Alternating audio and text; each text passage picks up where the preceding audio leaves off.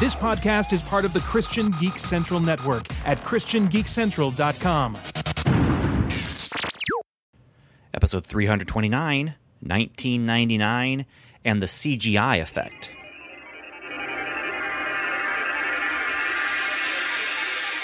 Welcome to the Strangers and Aliens podcast. Strangers.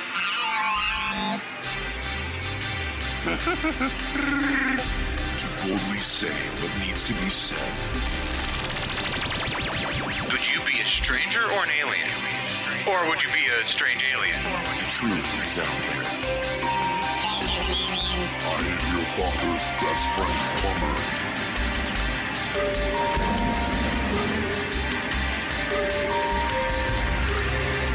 Superman. Wonder Woman. Heroes. Villains.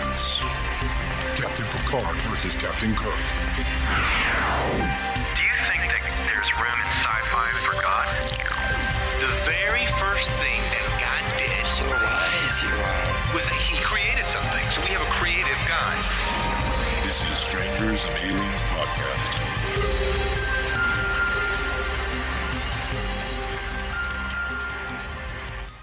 Hey, and welcome to another episode of Strangers and Aliens. My name is Ben, Ben Avery, and I'm here with Steve McDonald.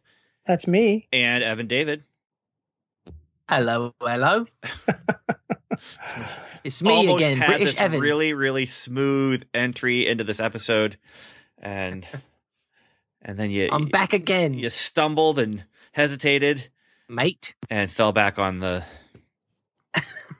yeah the Cockney Oops. Cockney Evan. Oops. So it's funny, actually. My kids were just asking today, "Hey, Dad, has Evan done his British accent lately?" and I, and I said, "No, no, he hasn't." And, Awesome. And it's Guess really what? actually now funny. you can give him the good news, Governor. I will. I, I will. Gov. So we're here to talk about uh, the third installment in our series of years that end in the number nine, and uh, we're going to end our series with uh, uh, 2019, I think. And uh, the next episode we do about this series is going to be 2009. Uh, but right now we're in 1999 and man, what a big year of film 1999 was. So, 1979, we called uh, the Star Wars effect because that was two years after Star Wars when studios actually had time to get movies out that were intentionally aping Star Wars or copying Star Wars or trying to be another Star Wars, um, as opposed to just trying to some other studios earlier saying, Ooh, we got something almost like that, almost ready. And it's the cat from outer space, you know? So, 1989 we were talking about as the the year of the franchise the franchise effect because of all the you know indiana jones the last crusade batman and all these different movies that were huge. Star trek 5 big big money makers big big big money makers but they were money makers because of they being a part of a franchise. But 1999 as we start looking at this year in film it's crazy first of all some of these things here uh, and the kind of money that they were making, but also just the kind of um, the way the CGI became not just uh, a tool that you use when you can't use anything else, but like the primary tool um, in, in filmmaking. And this Mm. was, uh, yeah. Uh, I mean, let's should we just go to the big one first? Like the, Sure. the big, Yeah. the, the giant movie this year, um, The Mummy, and how it.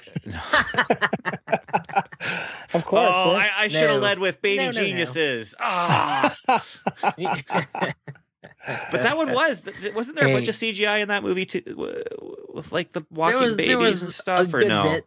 Okay. Didn't see Baby Geniuses. Well, I, Baby Geniuses. I used to love that movie. Me and my sister used to rent that all the time, and then it showed up on like one of WatchMojo's number one of worst movies ever lists. And I was like, man, maybe I'm wrong, but I don't know. I haven't watched it since I was a kid. But I do remember they did use some CGI. They used it to make all the babies' mouths move and talk. And then they used it, I think, a little bit for because some of the babies do kung fu. Um, so probably, probably with that scene. Probably, probably. Yeah. Oh, oh, and they make they make one baby dance uh, to putting on the Ritz. So I don't know if they use CGI or puppetry for that, but yeah. All right. The the other one I could have gone to is Wing Commander.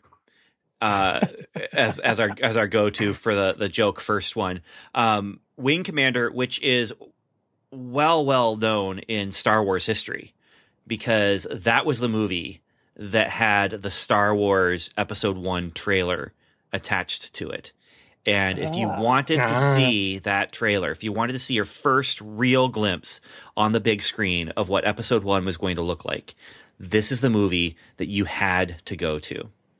And I remember going to see Wing Commander at uh, at Scottsdale Mall, Evan. Which uh, do you remember Scottsdale Mall? No, Nope. because it doesn't exist anymore. Right now, it's where um, it's south side of South Bend, where Target and uh, uh, Old Navy. It's a strip mall now. They tore down the mall. Right, it's, right. It's also where BuyMeToys.com used to be.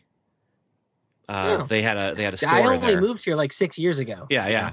No, so this is we're talking years and years and years ago.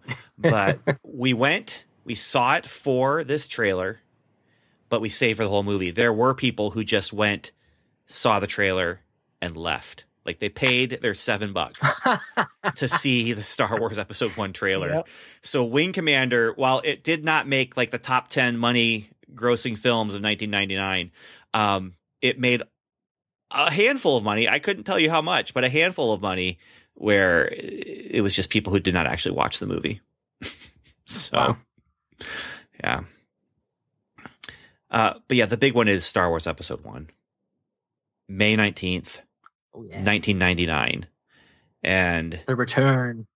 yeah, it was it was huge. It was big. Yep. This was this was the days when you actually I had a friend who did camp out outside the theater. You hear those stories, you know. I had a friend who Mhm. camped out in front of the theater for us a couple weeks ahead of time so he could get the tickets for us. We went He camped out for weeks. no, not weeks, days. Okay. I'm, I'm exaggerating a little bit, but um, no, he, he actually did have a tent outside of the theater, but it wasn't for weeks. No, the the tickets went on sale a couple weeks before the movie came out, and that's Gotcha. what he was doing. Um, but we spent the day at the theater, uh, playing games, watching movies on our laptops, and sitting in line, uh, waiting for this thing, and it was it was huge. It was enormous. Yeah, it was a couple of days know after my my wedding, so we actually took time on our honeymoon to watch the movie. Dot dot dot. Three times. Yeah. Nice. Yeah, once it once in Canada. So we got to see it in the Canadian language, which was like Wow. mind blowing. That must have been interesting. Star Wars was- is it was- best in its native Canadian. It's true. yes. Uh, but Well, I don't think I saw this in the theaters. I I don't know if I did or not. I can't remember. I may have. how I know were you I then? saw it on You would have been I was- five, right? I was 8. Eight. Okay. No, no, I was 9 when it came out. Hmm.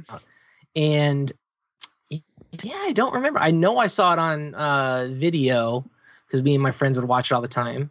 Um and I remember the first time I saw the preview or the trailer for it was on TV and I was like, "Oh, cool." Because I wasn't a huge Star Wars fan then, but I I liked it and I'd seen them. And uh, so the the Darth Maul double lightsaber intrigued me, but I wasn't really nearly as into it as you guys because I didn't have all the back history. Yeah. Right. Yeah. They were smart with Star Wars, though. I mean, say what you will about the special editions, and we have said what we will about the special editions, but that brought Star Wars back into the public eye on the big screen. All three of the movies. Um, it, it was. It, it brought it back for a, a new generation. You know, it would it would have brought it back for people your age, Evan, and and made it something. Yeah, we my that- dad that and I you went to see see the uh, special edition. yeah it um it, it it brought it back into the public consciousness and then now you have episode 1 coming um 20 years later 22 years later and worldwide gross on this almost reached a billion dollars almost. Wow. Came close. It tried, tried hard, couldn't quite do it, Yep. But and it was the number one uh, grossing movie of the year by three hundred million dollars. Actually, by two hundred fifty million dollars, but. Uh, Sixth Sense was uh, six hundred and seventy-two million, uh, million dollars. Wow. Yeah. Which talk about two very different movies. I know. Uh, from just the mood, the tone. Uh, that was one. Uh, it was word of mouth that that movie rode on. You know, they people saw it and they're like, "You got to see the end of that movie." We're not gonna we're not gonna give away the ending, you know. And so people would have to go and see it. And Yeah, I got the ending blown for me by someone who figured it out from the trailer. I had the ending blown for me by other movies who were commentating on. it. right, Well, yeah, because I mean, you saw it probably much later. Well, that Okay. that joined the haven't- list of I've never seen it. Well, there you go. that that joined the list of movies that would just like it, when people are talking about spoilers in other movies. Yeah. Oh yeah, Rosebud, and oh Darth Vader is his father, and oh I see. Soylent Green. Yeah. Yep. There's. Yeah. Uh, Never seen that either, but I know what it's all about. it is. Yeah. really all you need to see is the Saturday Night Live one, where like we're gonna stop making Soylent Green, we're making Soylent Red now, and it's Charlotte Charlton Heston. And he's like, Soylent Red is made of Soylent Green. It's, it's really funny. They go further than that, um, but I don't want to give away the ending of that sketch. So, no, you want Okay. to save that. so uh, number one was nine hundred twenty-four million dollars. Star Wars. Number two was Sixth Sense with seven hundred or six hundred seventy-two million dollars. Number three was Toy Story two, and now we're under five hundred million dollars. It's it's four hundred ninety-seven million dollars, which is nothing to be sneezed at, but another Yeah. CGI extravaganza. I mean, Yep. The third big- best Toy Story movie. and it's all CGI. like it's it's more CGI, almost more CGI than episode 1 probably. But Yeah. Yeah. And it was originally supposed to be just a direct to video release. yeah. Yeah. Can you- Crazy. can you believe that? No. That's like a full production by Pixar Well, and they we, I think we might have talked about this for a already, straight to video release. you know how they almost lost this movie? Like the servers went down and they didn't have backups in the Right. studio. I think we did talk about And that. so they Wow. almost lost the movie. But one of the people on the production was pregnant and was getting ready to have a baby, but she still needed to work on things. So they had uh, one of their big giant computer processors or whatever it is at her house. And it had Wow. most of the movie on it. And so when they realized that the movie had been lost, they actually were watching pieces and things disappear from their screens. Uh, different elements of the movie disappearing from their screens because they're using it on their computer, but it's on this other server, and that server's going down, and they're losing the movie right before their eyes. Wow. And Wow. That's horrible. by the time they actually were able to shut them all down, uh, they had lost a ton of the movie, and so they had to. Um, they they realized she has the, these backups, and so they went over to get the her uh, her uh, whatever it was that was in her house that had been it was like updating um, overnight kind of thing, and Hmm. and so they were able to put it in a car, drive it very slowly across Los Angeles, and get that, and then make a copy of that, and that saved the movie. Because Crazy. this is in the middle of they had already redone a whole bunch of the movie and, and re reanimated a whole bunch of it, changed a bunch of it, and yeah, Amazing. That's nuts. it is. I don't know if we did, It did talk is. about that. So, yeah. So then number four uh, behind Toy Story is at 463 million is The Matrix, and Right. number five at 448 million Tarzan. Disney's Tarzan All right. animated. Uh, number six at 415 million, The Mummy. There we which go. um, you're not going to say all right for that. uh, Notting Hill, number seven at 363 million. Is that Number a horror movie? Notting Hill, yes. What the, was that? the horror of Notting Hill. um, that was that movie with that one British guy. Oh, that one. Okay, yeah, Yeah. I got it. Oh, what's his name? Gr- I don't know his name. Starts with Sir. Hugh Grant and Julia Roberts. Oh, that one. Yeah. Yeah. man, Wikipedia is just nailing it for me right now. Never mind. I've got this list here. I, I- yeah, uh, the world is not enough. James Bond, number eight. Eh, three hundred sixty-one Great video game. It Was it? Uh, I never did that mhm. one. Yeah, I, I enjoyed it. Never saw the movie.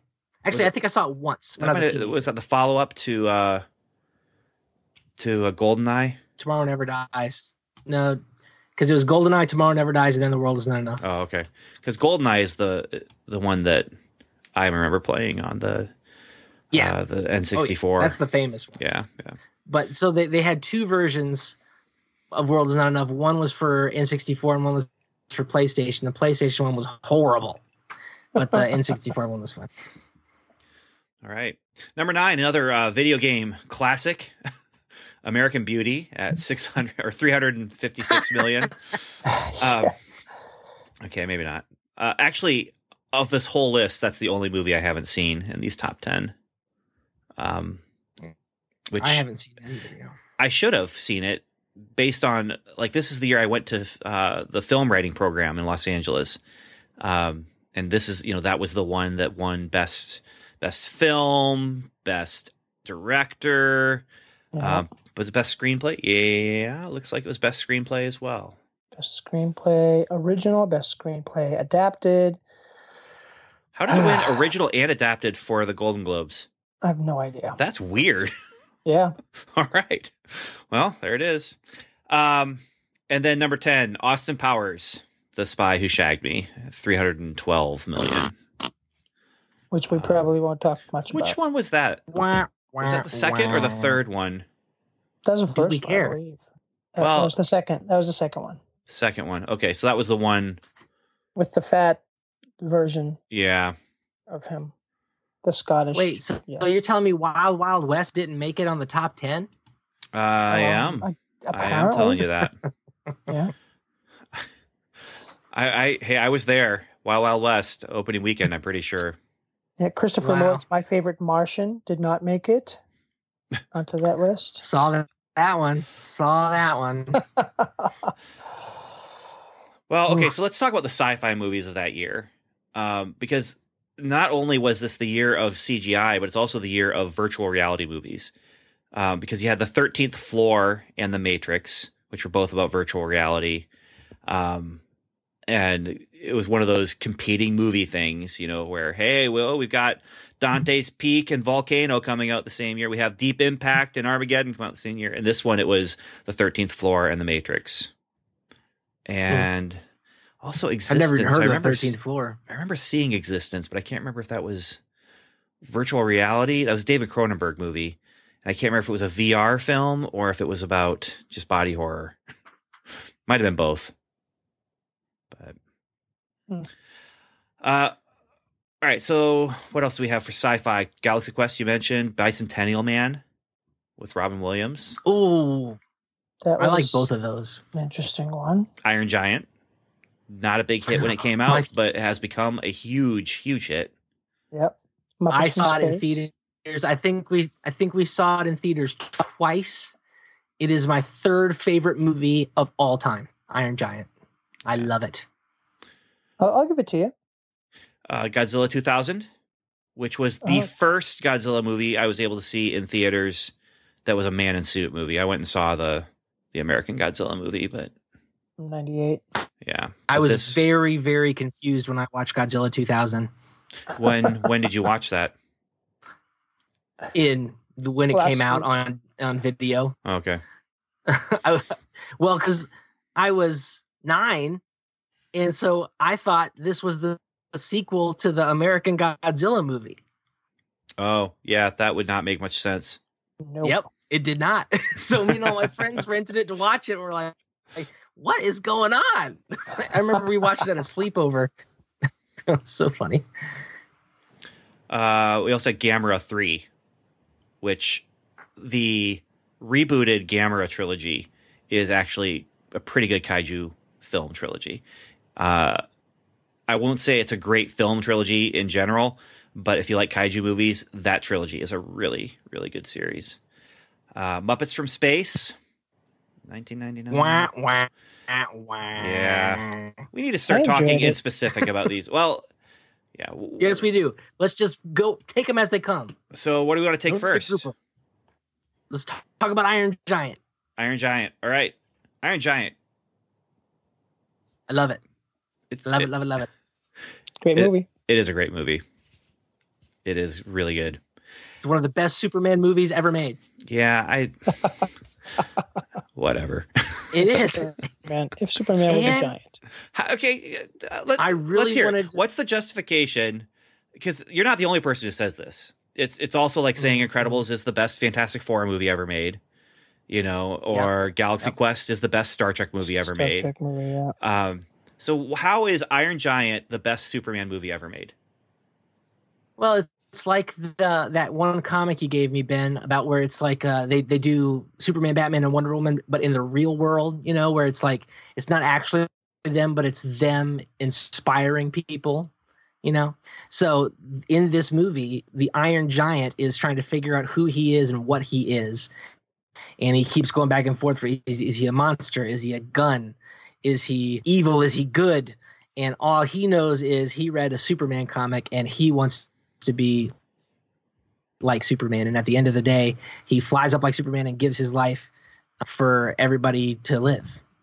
And that's who he finally chooses to be. You are who you choose to be, which is the main tagline of the movie. And that, who does he choose to be? Superman. Hmm. So you would say that was Goose- that's the best goose Superman bumps. movie. I said Just- one of. Okay. I said one of the best Superman movies. okay. And So it's Superman up there Three is with- another one of the best Superman movies based on Yes. on your soul searching that you did today. I love Superman 3. Oh. It's my So favorite funny. of the the Christopher Reeve movies. I love just it so can't.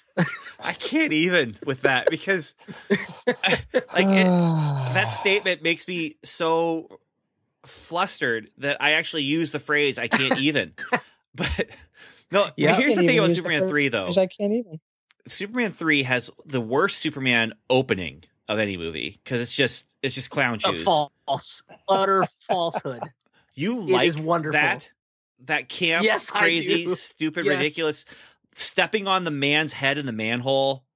You know, like, Yes. like it's it. Three So Stooges. here's the thing, Ben. It's, Yes, but, it is. I But love it. Okay, so the opening for me is the worst, but it also has some of the greatest moments of the Superman franchise. With that Mhm. that battle in the the junkyard is Meh. brilliant. What? I love all his. I love all his interactions with Lana, and I I love Okay, that's fun too. take uh and and the saving the chemical plant. And I was watching. I love Richard Pryor. I love him in that movie. I love his character. He's so funny. And then I was watching a clip from it today, and it's the the bad guy, the the Robert Vaughn. cheap cable version of Yeah. Lex Luthor, and he's like, "I asked you to kill Superman, and you and couldn't, couldn't do that do one that." simple thing. Yeah, Cracks me up, man. I can't stand Richard Pryor in that movie. Um, Oh, and that's Oh, that's the so problem. much. Is it's just the all the slapstick. If you take out the slapstick and you and do the the down home stuff when he goes back to Smallville, and and keep the the evil Superman, or I guess not evil Superman, but but really really um annoying Superman. I mean, inconvenient Superman is is, is what he is when he when he turns evil. He just becomes just a a major sleazeball, man. major inconvenience for the world. You know, like he he makes the Leaning Tower of Pisa straight up and down, which just ruins Yep. the business of a guy who has a cart of ceramic Leaning Tower of Pisas. I mean, that's brutal, brutal stuff. and he, See, he blows out the Olympic torch yeah, out of the side of his mouth. right as he's about to light it. Yep. So funny. So Ben, here's here's where I think we are differing because Oh, it's very clear. You, you, you grew up with you grew up with these, and so you take them very seriously. But to me, they're all super campy and cheesy. Even the great first one, and uh, you know, it's got some classic moments in it. But the Superman three, I guess, just hits the right balance of its classic Superman, but we we're leaning into the cheesiness of the the era or whatever. yeah, And Superman 4 doesn't do that because it's just shoddy. yeah. I, craftsmanship. I I don't think it, it it's its tone doesn't fit with the other two for sure, and the kind of cheesy that the other two have. Uh, this is the one where they say, "Hey." The, and it was a producer. It was one producer in particular on on Superman three who really amped up the Three Stooges stuff, and and really pushed for that to happen. And and Dude, I- that's I, love that opening where the guy almost drowns in his car. Oh, so funny. oh man. okay. So anyway, that was Anyway, not back to 1999. at all. 1999. anyway, Iron Giant, you know, it's one of those movies. You're not the only one who said that. I I'm just really going back and forth on. I don't know if I, I don't know, but it's so good. It is such a good movie, Yeah. and oh, there's a mouse running back and forth Ooh, in the room here. I've got, got my traps out. We have Yeah. another mouse in our house. We do too. This one, he's. I think he's trying to figure out which way to go because he keeps going back and forth. Well, fortunately, my kids and my wife are upstairs. They don't know. They don't need to know. They don't need to know. Uh, our traps are out, so we'll see if I can catch them on live live TV here. But uh, yeah, it's a it's a wonderful movie. It's a great movie about the Cold War, and yet at the same time, it's just timeless uh, about you know conflict and and that kind of thing. So, and yeah, choosing to help, choosing even if you're made. I mean, if you want to talk about spiritual applications, you know, this is a fallen creature. I mean, he is made for war. He is, uh, you know, he's he's bent, he's broken, you know, but he's choosing not to be. He's choosing to turn away from that and and choosing to turn away from Yep. his sin nature. And and it's an inspiring movie. I mean, you're right. You're exactly right about how Superman inspires Iron Giant, but the movie itself, Iron Giant, is inspiring. And, Yes. Yeah. uh, it's Um, Good I'm stuff. s- I'm so bummed because uh, they re-released it in theaters a couple years ago with new footage. Um, they did a whole flashback sequence to, you know, who made him and stuff like that, and his true pur- purpose. And I couldn't go see it because I had uh, father son retreat that weekend. It was only in theaters for two days. Yeah, I didn't see it either. I can't remember why, because I would have taken my kids to that. I remember thinking about it and not being able to. But was that f- added footage ever released? I don't know. I- Yeah, I don't know. I need to look that up. Yeah, I'd be really Um, curious about you know that. what? You know what it was, Ben. I don't even think it was a father son retreat. I think it was released on a Wednesday. Like it was just two Wednesdays in a row that you could go see it. Hmm. That's So- all. All All right, next movie. So that's Iron Man. Uh, or not Iron Man, Iron Giant. Let's talk Matrix. Uh, we don't have to talk Oh, too much about Matrix because, like, if well, uh, you've heard the joke. I've made the joke, you know. But 1999 comes along, the Matrix comes out, and youth pastors everywhere rejoice because they have something that they can use to engage with the youth of the day, and yeah. And now we have a new one coming out, Yep. and youth pastors everywhere are rejoicing because finally they'll have something else that they can use to to be a, a you know are you going to choose the red pill or the blue pill in your pill. life in your Yes. life jesus wants you to choose the right pill It's like, why are we trying to push pills off into kids? Isn't this the wrong message we're sending?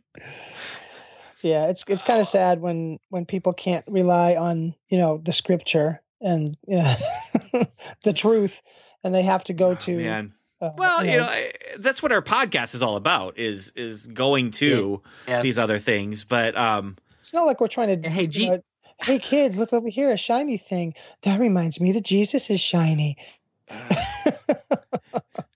yeah, Jesus used parables, man, and The Matrix is a great parable. this that first It's one. Not a parable. Yeah, the because first one, Jesus yeah. didn't tell it. Jesus wouldn't have used so many swears, I don't think. or So- yeah, quite the amount of violence. But Yeah. uh, yeah. I mean, this No, is I just saw a clip from this the other day, and it just reminded me how much I like this movie.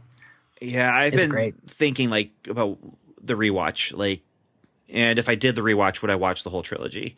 And that's the thing that's holding me back is I just can't bring myself to rewatch the second and third ones.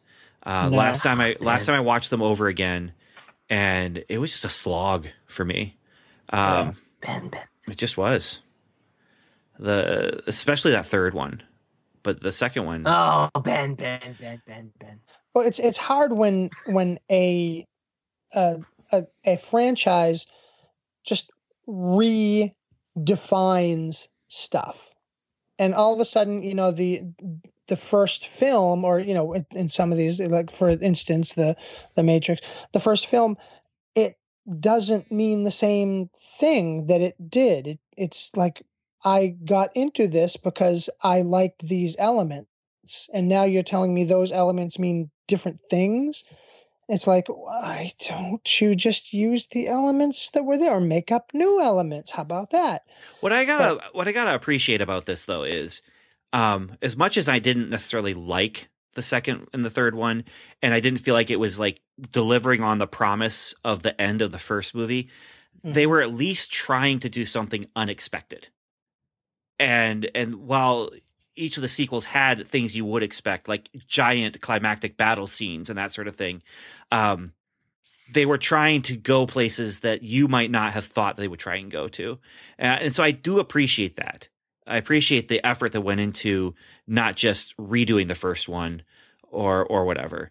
Um, but I just remember like the the one battle of Zion is just so long, and you're watching and and actually I, I, it's not my own thing. I think it was Robert Ebert who said it.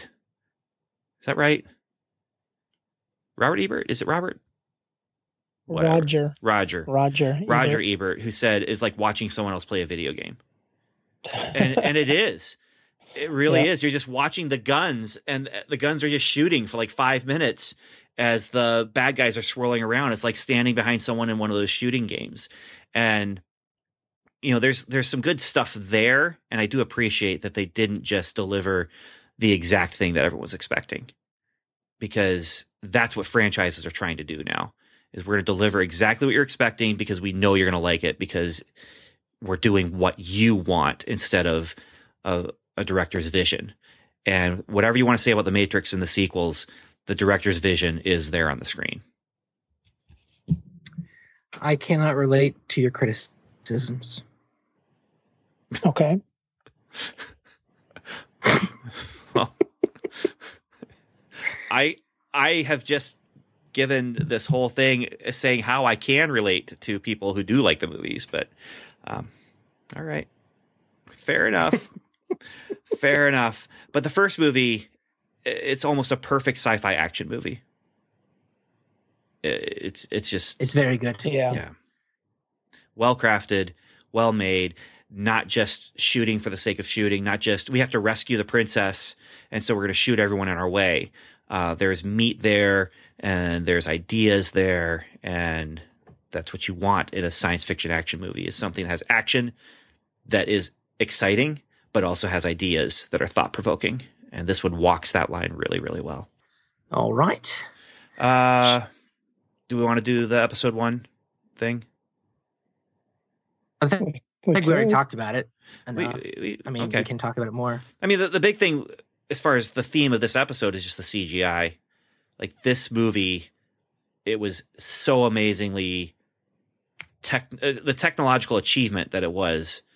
Uh, again, whatever you want to say about this movie, you got to appreciate the technical achievement that it was, and all of the um, just the pieces fitting together and the CGI and the fully CGI characters and the fully CGI environments and yeah, it that side of things incredibly well made. Right. So hmm okay, um, how about Bicentennial Man?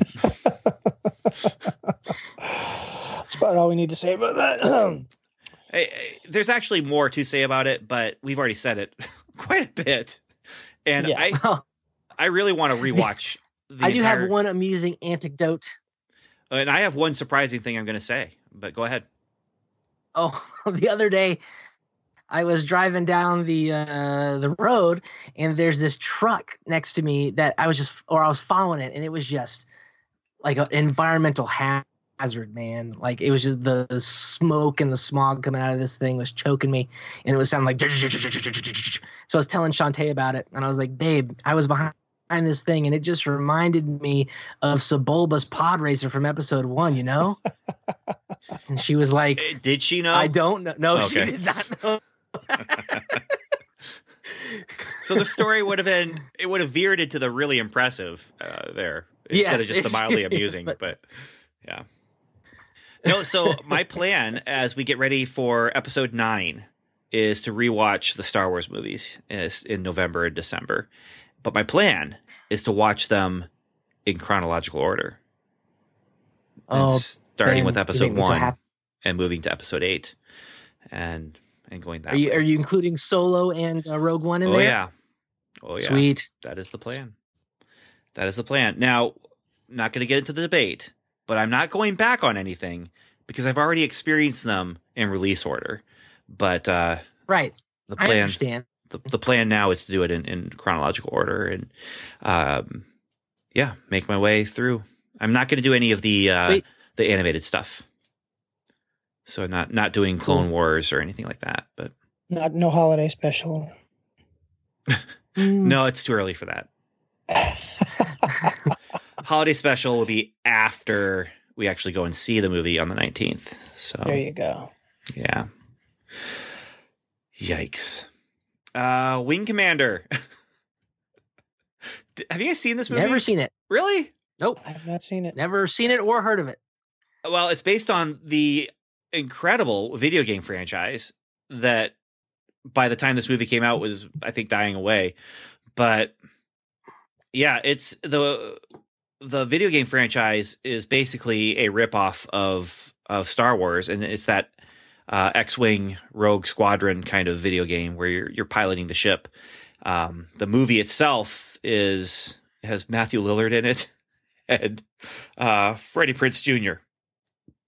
So it's it's the Scooby Gang or two of them anyway, and yeah, it, it's just it, it's a teenager focused as far as like that's the audience they were going for is 13 year olds um star wars esque kind of thing. And every once in a while i think oh, i wonder if i want to see that again. And it just made there's two things out of it that made an impression on me. And one was they did a bullet time scene where and this is before the matrix came out. But where uh, when the ships would jump into like this hyperspace or whatever it is that they have to move faster than light, um, time would freeze within the ship, and and they they do the bullet time kind of camera thing where it's moving around, and and they're all frozen in time, and that was the f- first. I think that might have even been the first time it was used in a feature film. Um, I'm not sure who who actually filmed it first, Matrix or Wing Commander, but Wing Commander hit theaters first. Right. So. Nice. Uh, but really, nothing else sticks out to me about that movie. The movie I do want to rewatch because I haven't seen it since 1999 is Bicentennial Man, which is that movie about Robin Williams, who's a robot that lives for 200 years. And Yeah. I just watched it recently, like last year. oh, really? Did Yeah. you like it? Did- Yeah. I liked it when I liked it from what I understood of, about it when I was younger, but yeah, watching it again, it was I liked it a lot. yeah, based on the book by. Isaac Asimov, and yeah, I I don't know how to watch it. I'll have to look and see if it's on Prime or Netflix or anything like that. But it is. Yeah, it's an can't remember- concept, but kind of uh it's it, it's it's unfortunate that it just has that weird look to Robin Williams makeup and face and stuff because you know I don't think he acted poorly. It's just you know sometimes you look at it or you just look at the picture of it and you're just like I I don't want to watch that.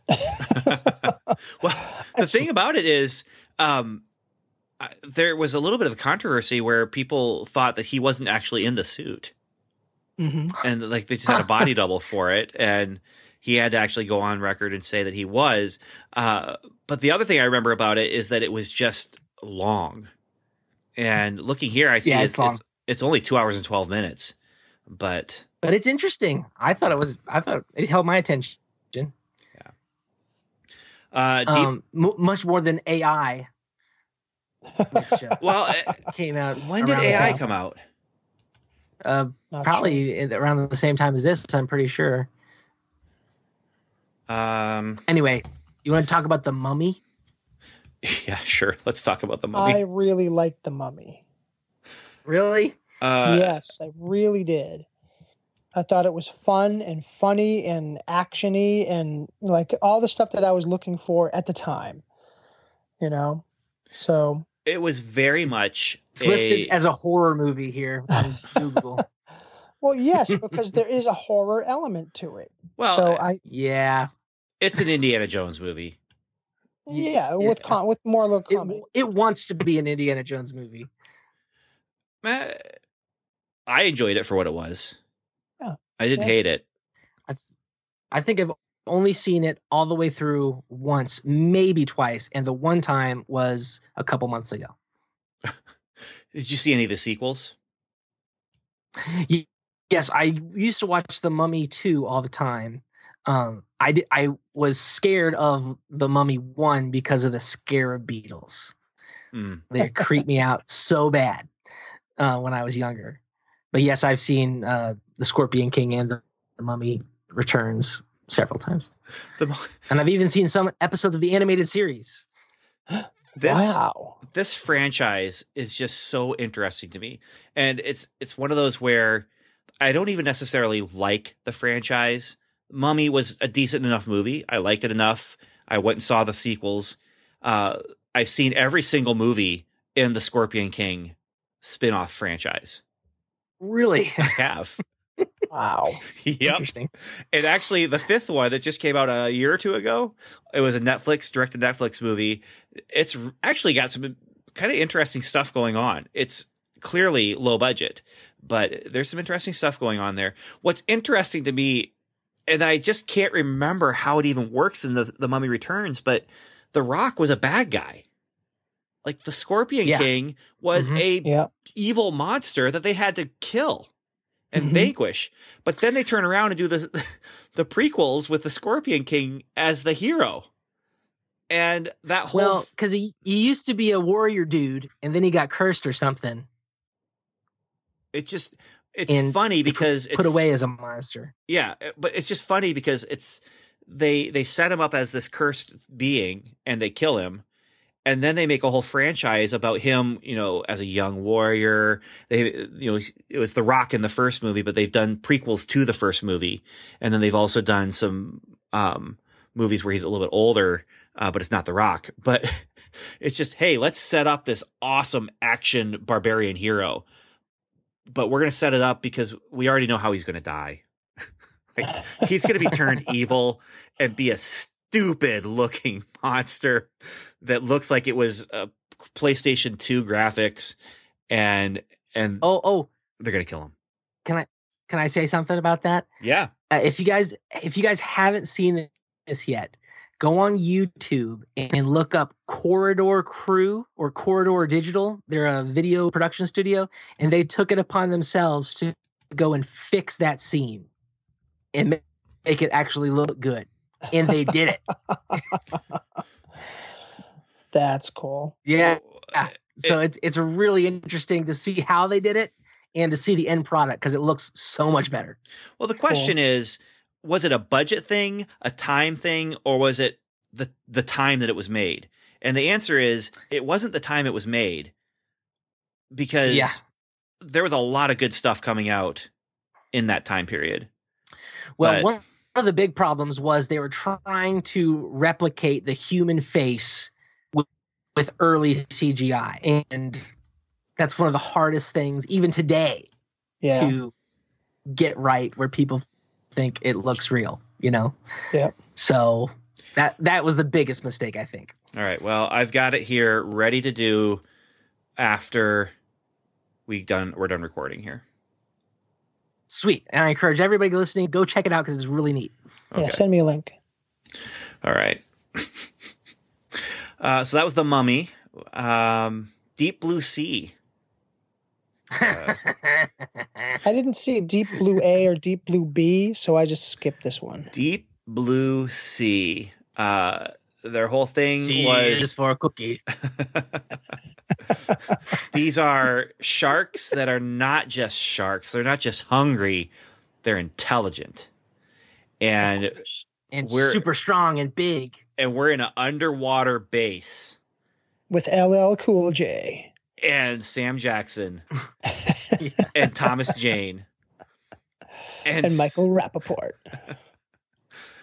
and Sam this Jackson movie is famous for one of the. Go ahead. Well, are you you going to talk about Sam Jackson's Yeah, big speech yeah. scene? Yeah, Yeah, it's yes. it's that's what makes this movie famous. Is because it's one of the most abrupt death scenes you've ever seen. It's like usually the abrupt death scenes happen when there's like a bus comes out of nowhere and hits you. But no, Sam Jackson is giving this rousing speech about how they're going to rally and get out of there alive, and shark just eats him.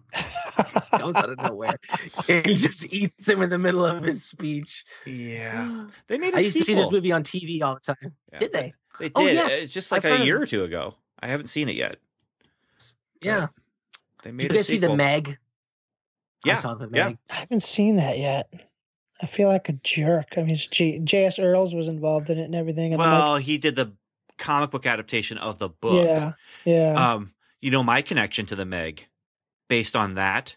I'm in the comic book. oh, like- I think I saw something Wow. like that. I'm in one panel uh, as a news reporter, uh, news reporter Avery That's right. Benjamin reporting for. Um, so I had to send in a reference photo for the artist, and That's awesome. Yeah. Nice. yeah. uh, the movie itself, though, it's it's I liked it quite a bit actually. Um, the beginning with the exploration underwater. Are and you talking just- about Meg or yeah, Deep I'm talking Sea? about Meg.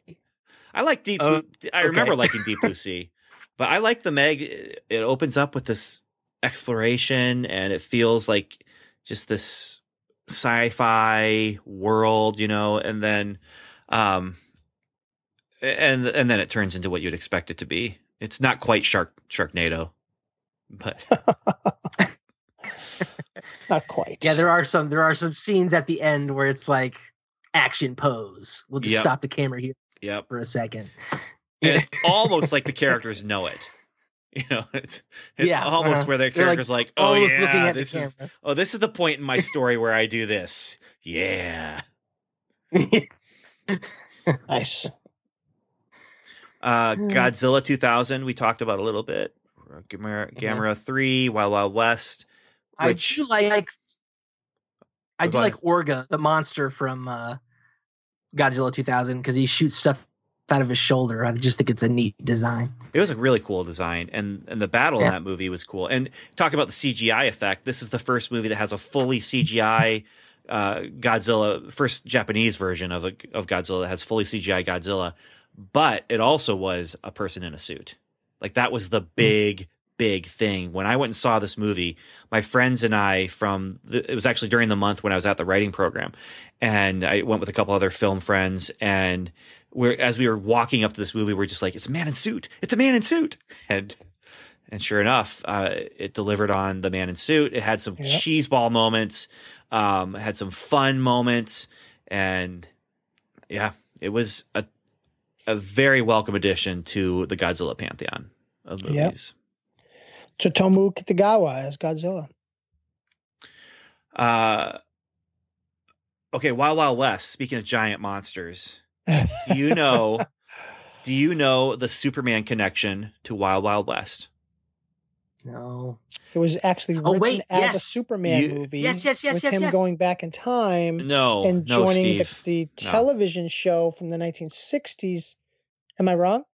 You are wrong. Although Yes, someday you we are need to talk about that. Uh, we need to talk about that that television show. I re- lo- I Oh, really Oh, enjoyed the let me television say show. it then. Go go go ahead. The Superman Weren't they connection. going to use yes. the director, right? Wanted to put the giant spider in Superman Lives by Tim Burton, but I- that movie never happened. So he took his giant spider and put it in Wild Wild West. Not the director. I think it was the uh, the producer. Right. Okay. Yes. I, I, 'Cause- I- yeah, because Tim Burton was going to direct the. right, yeah. right, Right. But yeah, the Yes, because he just really wanted a giant spider, really bad. yep, yep. Where else could you put a giant spider except for, you know, a, A cowboy movie. Um, yeah, a, you know, Well, sci-fi okay, western. to be fair, to be fair, the original series was it was James Bond in the Old West, and there was a steampunk aesthetic before a steampunk aesthetic was a thing in the Wild Wild West TV show, where they had contraptions and gadgets and and things like that, and, and it was a sci-fi fantasy western. So Right. it's not completely out of place. It just it's yeah. I this movie starts with if I remember, if it doesn't start with it, it's very early in the movie. They have a close up of the White House and a giant tarantula crawling over it, and then they pull back and it was like a model of the White House. And then we get the giant steampunk robot spider that that became the the action set piece for the end of the movie, if I remember correctly. But- I I watched the Honest trailer for this, and they one of the things they commented on was that the two main characters, when they're up against the bad guy, all they do is just make fun of him for not having legs. I do remember Not very that. nice. Yeah. Not very nice. Now, this uh, this also Are you? So won Golden Raspberry Awards for worst screen couple, worst original song uh, by Will Smith, worst screenplay, worst director, and worst picture. I did like the song Mm. because it used um oh it used a Stevie Wonder song. Oh, I can't remember which one it was now, but they used a a, a, a sample from a Stevie Wonder song from the seventies. That it's a fantastic song. But anyway, that's So we're neither going to talk here nor about there. Galaxy Quest. Yeah, let's talk about it. It's a movie that I really wish I'd seen more than I've seen it. I really think about watching it whenever it comes up, and I'm like, oh, I need to watch that, and I never do. And so Mm. this will be another day where I, I- oh, I really need to watch that again. will I? I don't. I've seen it so many times, and I love it every time. It does, does not get old. There's a lot to love. It holds up. Yes, there is a lot to love. like every single character. Yeah, yeah, they really took their time and put together these. I mean, they're they're obviously you can you can sort of peg you know like the Spock character and stuff, but there's so much more than that. You know, they have Mhm. their own thing and uh, their own aesthetic, and it's it's really refreshing to see that in what is otherwise a parody film. You know, sometimes they're just so cut and dry and so pigeonholing the characters and everything. And and this one, um, you know, and like like you know, in like Spaceballs, there's like no heart to the movie. It's it's all just dumb jokes for the sake of dumb jokes. But this, it is kind of a parody, but it's it's got heart. It's got real story. It's got real character. It's got Mhm. real moments. You know, The the characters just actually have. I remember what. the characters actually have real motivation and their own Mhm. backstories and the fact that it they're talking you know the high concept is it's the actors being forced to live out in real life right? their sci-fi show and so Yeah. that adds a, a whole new level of depth where yes there's parodies of spock and kirk and all that stuff um, but then you also have it turn around and, and be like real characters who are thrown into a, a really awful situation and it it just works it just works well yeah i remember seeing an interview with uh, patrick stewart who uh, he wasn't going to go watch the movie because he's like, oh, they're just making fun of us. And his all his friends were like, no, you need to go watch it.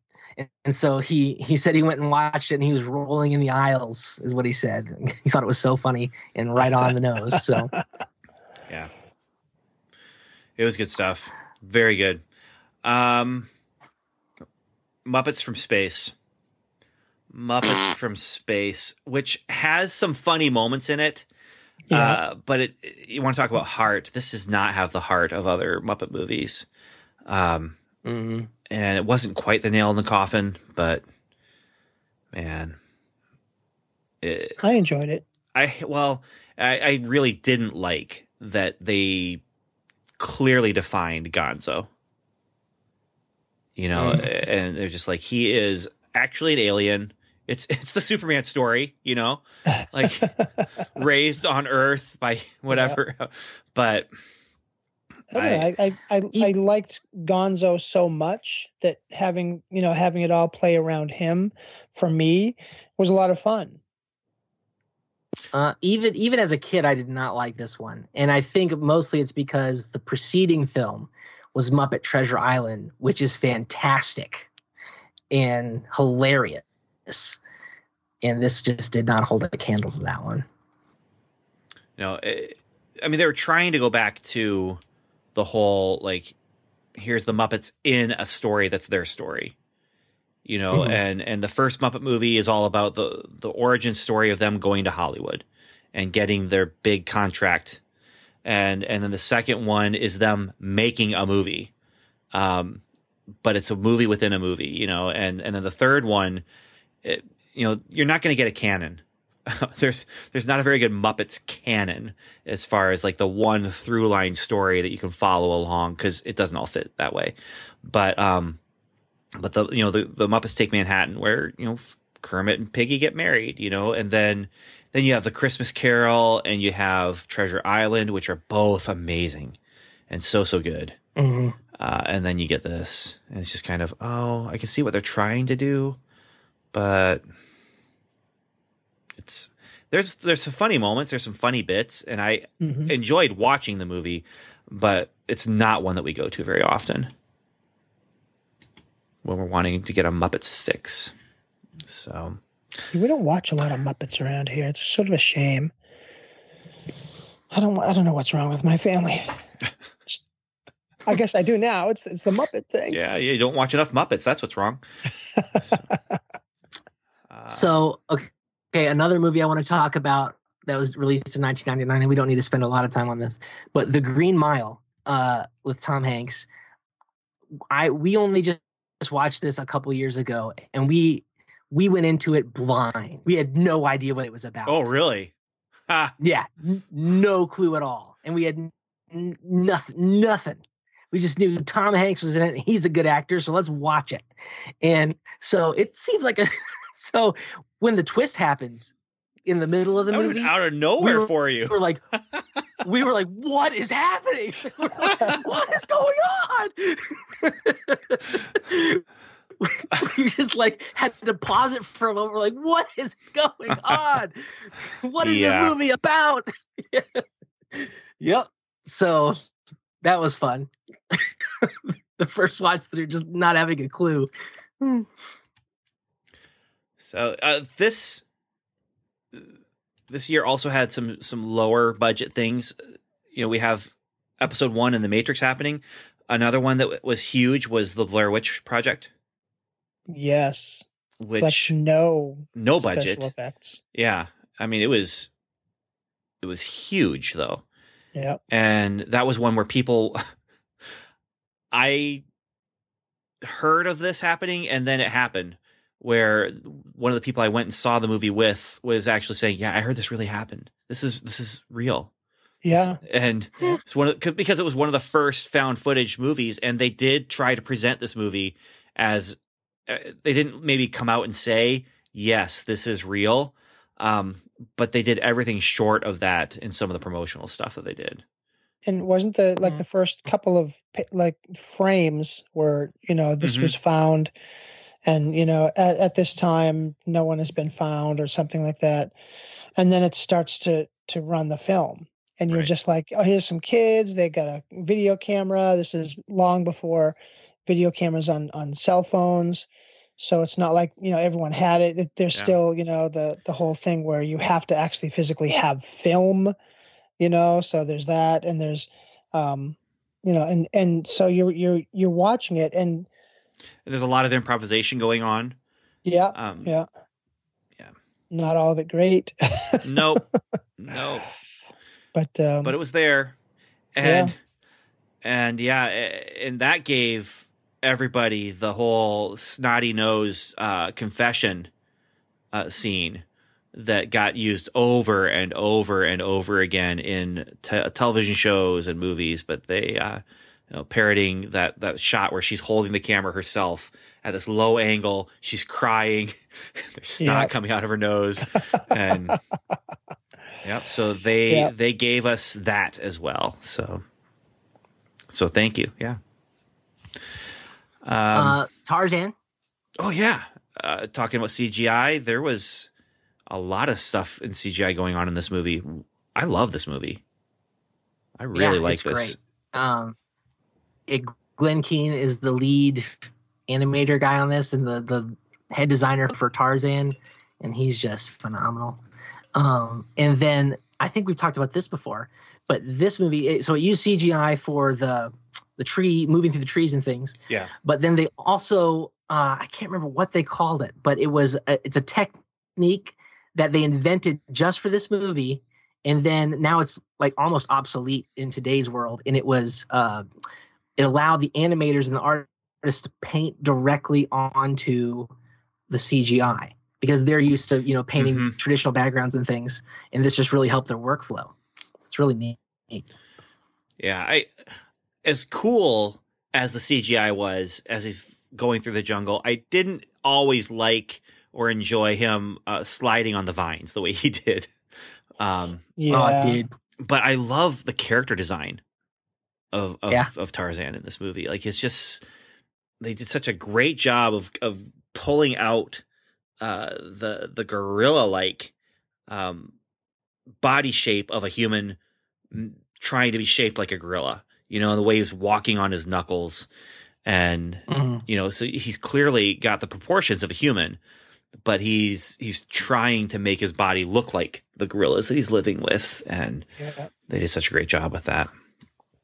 Yeah, I went to see this in the theaters with my, my dad on opening weekend during a family reunion, and it was so packed I had to sit on my dad's lap as a nine year old Is that legal? to see it.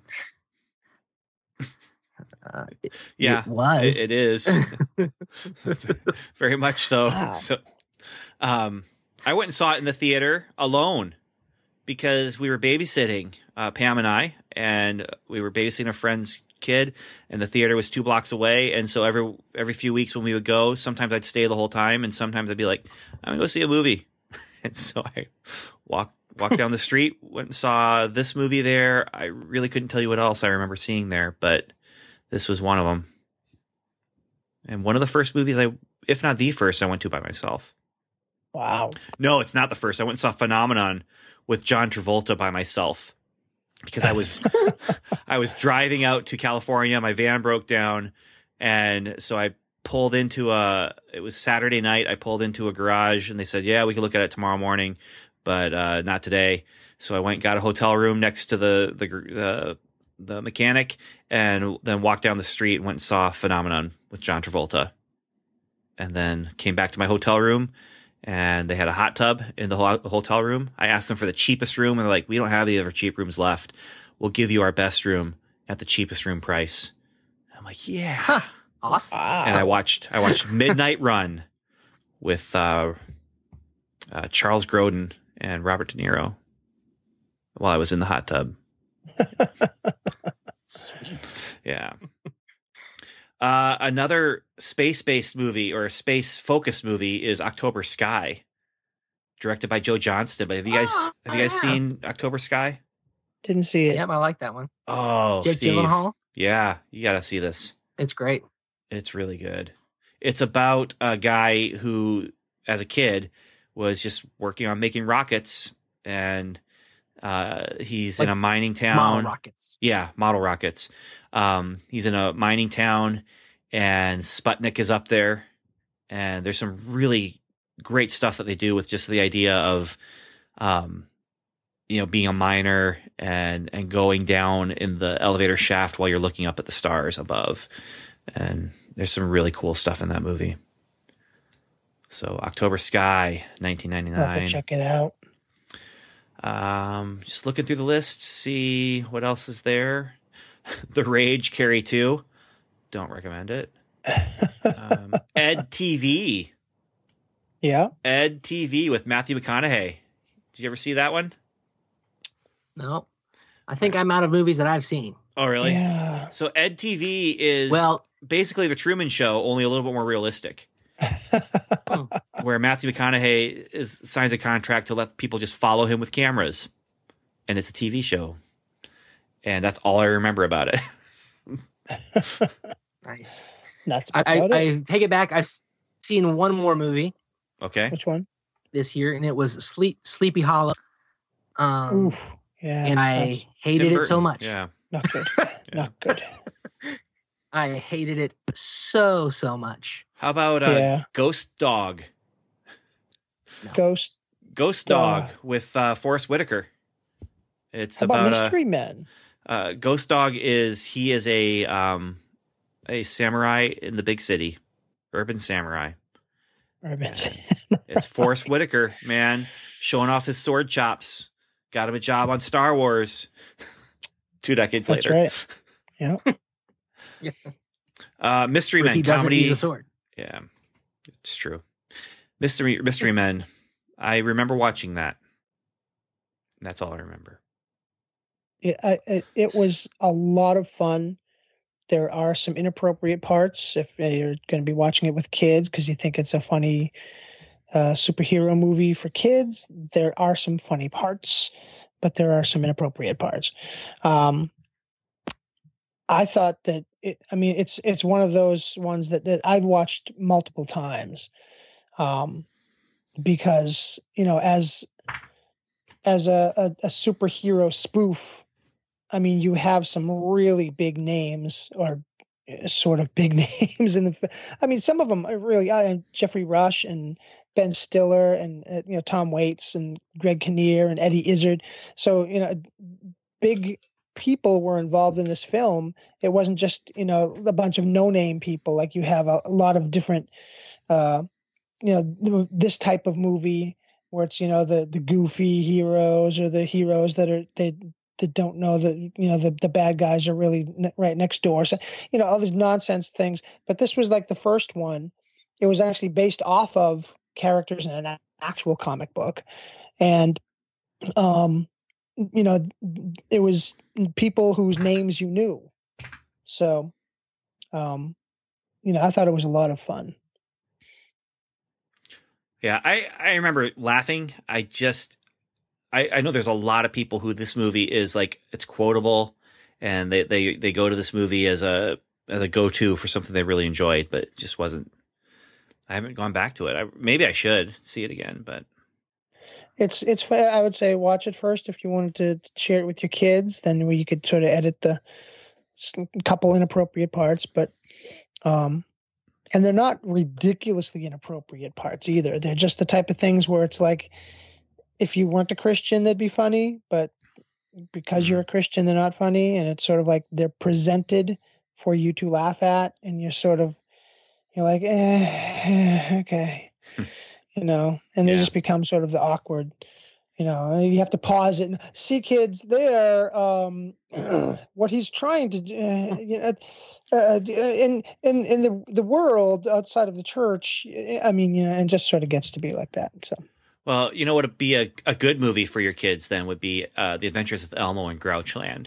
Now you might want to stop the movie Yeah. and say, "Now listen, the reason he has this attitude is because he's a grouch from Grouchland." But right. Yeah, they made an Elmo movie, and this was this was it. 1999. Uh, Three Kings, which is I, I haven't seen it since it came out, but that made a big impression on me. Uh, George Really? Clooney, Ice Cube, uh, Mark Wahlberg, but um, really strong movie, anti-war. Um, but it gets into some really interesting stuff with that. Fight Club was also 1999. I forgot about that. Midsummer Night's Dream. Also, another movie I've had spoiled for me. Or Fight Club? Hooray. Yeah. Yeah, never seen it. Know how it ends. Well, you can know how it ends, and and honestly, Evan, I, I don't recommend this movie. Okay. Um, but how about the Space? the Omega Code? Oh, that was uh, Oh man, That was Based on a- 1999. based on a Christian novel, I- wasn't it? I don't think it was. I have Uh, not seen the Omega Code, but I have seen Omega Code Two. Yeah, it's a Mm. premillennialist plot revolves around a plan by the Antichrist. but I, by- I don't think it was based on a book by. Michael York. Um, let me check. real The quick. Bible, Ben. Well, I, I, I, I guess you could make the no. Here it says uh, Paul Crouch wrote the novelization for the screenplay. Ah, okay. So, So there was, a, book. but it wasn't based on a book. I think this was, hey, let's do Left Behind, Yep, exactly. Yeah. and yeah, it was a big movie though. I mean, I was working on a Christian campus at the time, and also working at a church at the time, or volunteering at a church anyway, and and doing stuff like that. And this was a big one for youth ministries and for uh, Christian subculture. And I actually never got around to seeing it. It has Omega a, Code Two had uh, legit special effects. I don't, I don't know about the first one. the, the Omega Code has a rating of eight at Rotten Tomatoes.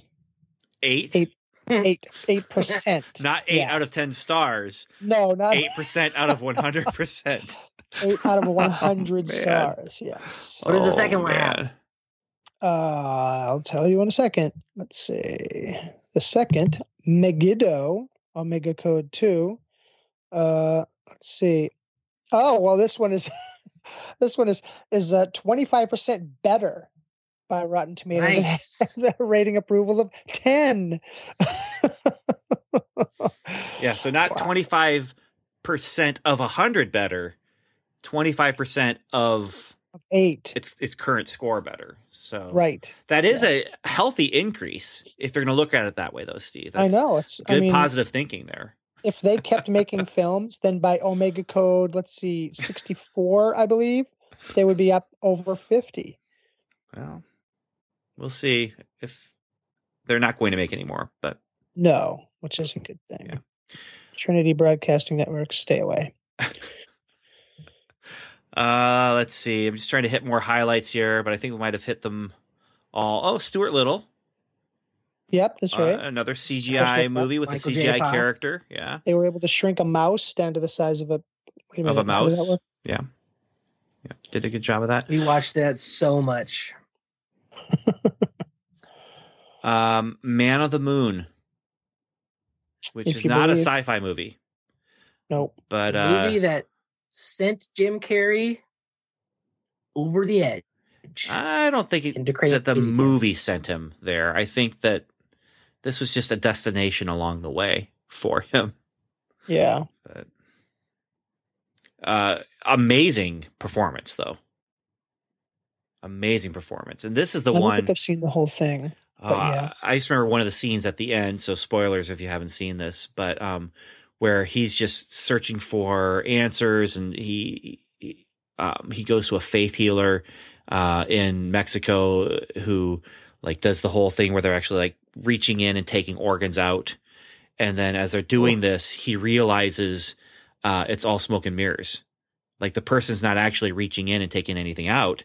The Mhm. person is acting like he's reaching in, but he already has what looks like organs in his hand, you know, and and so it's this whole thing, and he realizes just, and then the whole thing is just about what's real, what's not real, and with Andy Kaufman, you know, it's all about him, like the the performance art kind of stuff that he would do, what's real with him, what wasn't real with him, and then you add that layer of Jim Carrey stepping into that character, and it just it's a powerful biography movie.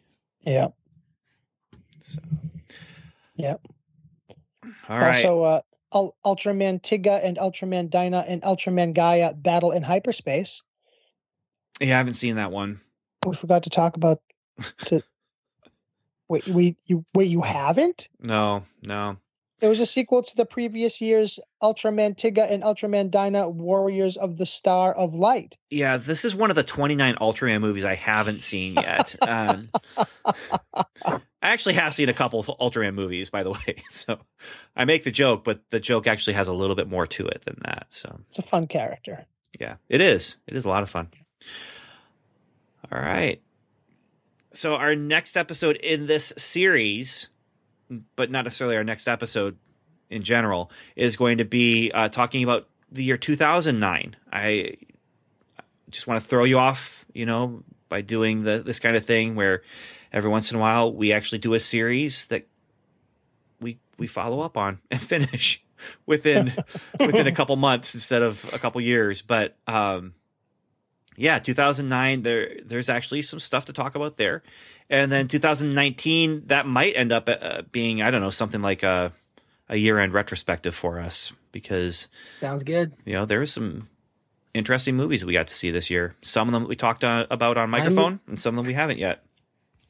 My movie rankings this year are looking very interesting. Yeah.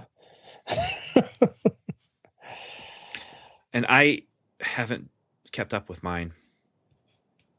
That's I haven't that's about it. started mine. So, any final words, gentlemen? As we think about 1999, I've been married My- for two years. My look final young and words fit. Would be, would be 1999, the number, another summer, get down, sound of the funky drummer. All right, Evan. Uh, 1999 was the year that I was nine, and I like Star Wars Episode One. All right. and all I have to say is There it is. thank you very much for listening and say 2000 zero zero party over we're out of time so tonight i'm gonna party like it's 1999 all right thanks everyone for listening have a great 1999 and godspeed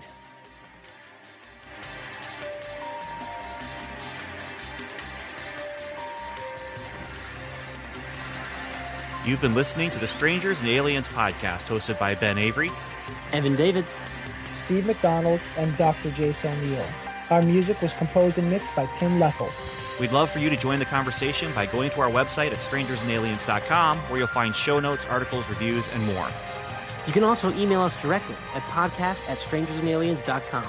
Or you can join our social media conversations by following us on Twitter, where we are at Strange and Alien, or liking us on Facebook at facebook.com slash strangers and aliens. Or leave us a voicemail by calling the Strangers and Aliens hotline.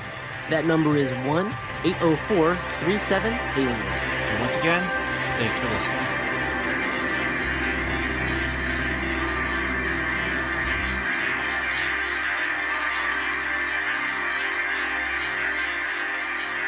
Say 2000 zero zero party over.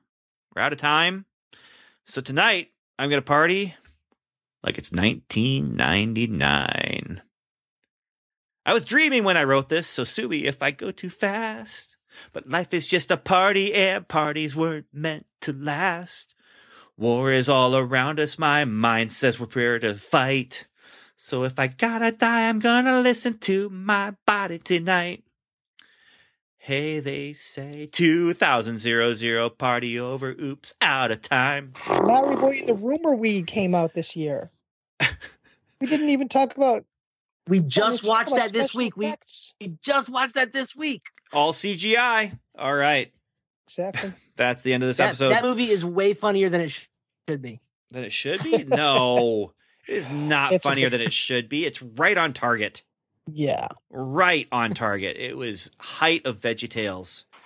Also, if you were part of that youth pastor mix that was using the Matrix, you were also using VeggieTales in your youth ministry. Oh yes.